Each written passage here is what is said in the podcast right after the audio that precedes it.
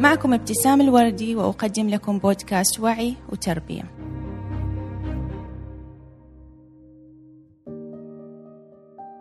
يقول الدكتور دان سيجل عالم الأعصاب الأمريكي والرائد في مجال الطفولة في كتابه الطفل ذو العقل الكامل.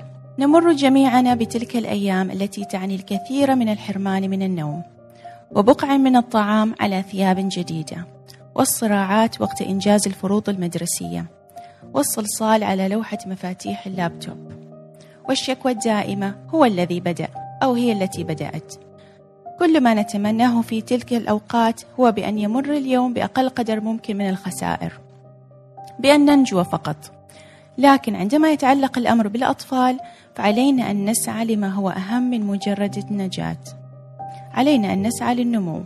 أن نربي الأبناء بحيث أنهم يزهروا. نريد منهم بأن يستمتعوا بعلاقة مثمرة ولها معنى والأهم بأن يشعروا بالرضا عن أنفسهم. في لحظات هدوءنا كمربين نفكر بروقان فيما نتمناه لأبنائنا. أهدافنا جميعا تتشابه.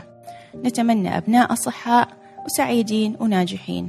نتمنى بأن نتمكن من مساعدتهم على إظهار إمكانياتهم وتحقيق أحلامهم.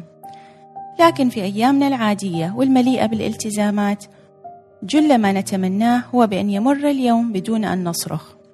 عندها نشعر بأن أمنياتنا لا يمكن لأب أو أم طبيعيين تحقيقها. نظن بأن علينا بأن نمتلك قوى خارقة لنتمكن من ذلك. من المهم بأننا نكون لأولادنا كأصدقاء وكأصحاب لهم. لكن من المهم أكثر أنهم يطمنوا بأننا قادرين على تحمل المسؤولية بحكمة. وبأننا لسنا في حرب يومية معهم وبأننا لسنا في تحد من يفوز وكلمته تمشي بالأخير هالشد والجذب بالذات يشعر أولادنا بأننا فقدنا السيطرة لذا تخيلوا كيف يمكنهم الثقة فينا وهم فاقدين الثقة بقدرتنا على الحفاظ على تماسك العائلة هل علاقتك علاقة شد وجذب مع أولادك؟ هل هي علاقة حذر من الخطوة التالية اللي ممكن يعملها أحد أبنائك؟ هل هي علاقة أوامر وطلبات مع كل المسؤوليات والالتزامات اليومية من السهل بأن تنتقل علاقة المربين مع الأبناء من علاقة ودية إلى علاقة بين آمر ومأمور ومن علاقة توجيه إلى علاقة ترصد للأخطاء. لذا من المهم بداية أن تسأل نفسك عن ماهية علاقتك مع كل من أفراد عائلتك الصغار. حلل تلك العلاقة بحيث أنك ترى كيف يمر اليوم معك ومعهم لما تكونوا معا. وبعدها حلل نظرتك لأولادك. هذه النظرة لها أثر كبير لا يمكن تخيله. نحن نرى الناس كمجموعة من السلوكيات ونصنع انطباعنا عنهم منذ اليوم الأول. فهذا يبدو متكبرا وتلك تبدو طيبة. لكن الوضع أعمق مع أولادنا. هم تحت رعايتنا. نشوفهم كل يوم. نعرف أطباعهم وما يحبون وما يكرهون. انطباعنا عنهم تكون ليس فقط فيما يتعلق بسلوكهم بل حتى عن هيئتهم بحيث ننحاز بسبب مجموعة صفات جسدية أو مجموعة أطباع. يمكن تنحاز ضد ابنك لأنه بالنسبة لك مليان وأكله كثير. أو تنحازي ضد بنتك لأن شعرها غير ناعم. ممكن تنحاز ضد ابنك لأنه يبدو لك كسولا. أو ابنتك لأنها عنيدة. ما الذي يحدث عندها؟ نبدأ بإظهار حب مشروط لهم. حب يظهر فقط لو كان ابنك أقل عنادا أو خفف من أكله أو كانت ابنتك أكثر ترتيبا وهكذا. أنت مؤمن بأن حبك لهم بدون قيد أو شرط لكنك لا شعوريا تتفاعل معهم بحيث ترى ما لا يعجبك في ابنك أو ابنتك ويسيطر عليك ما ترى. فيشعر به ابنك أو تشعر به ابنتك لحظتها. فمن الصعب جدا إخفاء تحيزاتنا التي نمارسها يوميا مع أولادنا. لذا نبدأ بالتصرف وكأن حبنا لهم مشروط ومرتبط كل الارتباط بذلك السلوك الغير مرغوب فيه فقط. واللي يصير بعدها هو بأن يؤمن أولادنا بما نؤمن به. فيؤمن ابنك أنه يبدو قبيحا بسبب وزنه.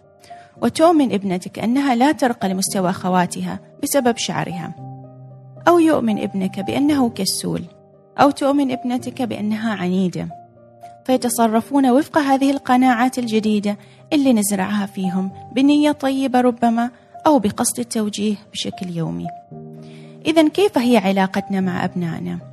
هل هي علاقة قائمة في الأساس على الشد والجذب والكثير من التحيزات ضدهم؟ ما المتوقع إذن؟ هل راح يستمعوا لنصايحنا الكثيرة والطويلة وتوجيهاتنا؟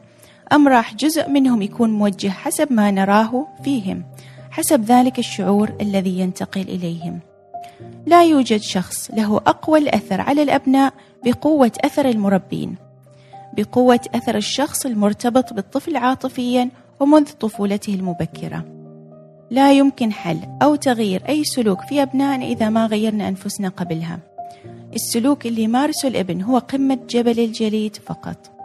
وهناك أمور كثيرة غارقة تحت جبل الجليد. لا نراها لكن يمر بها ابنك أو تمر بها ابنتك بدون أن تلاحظ.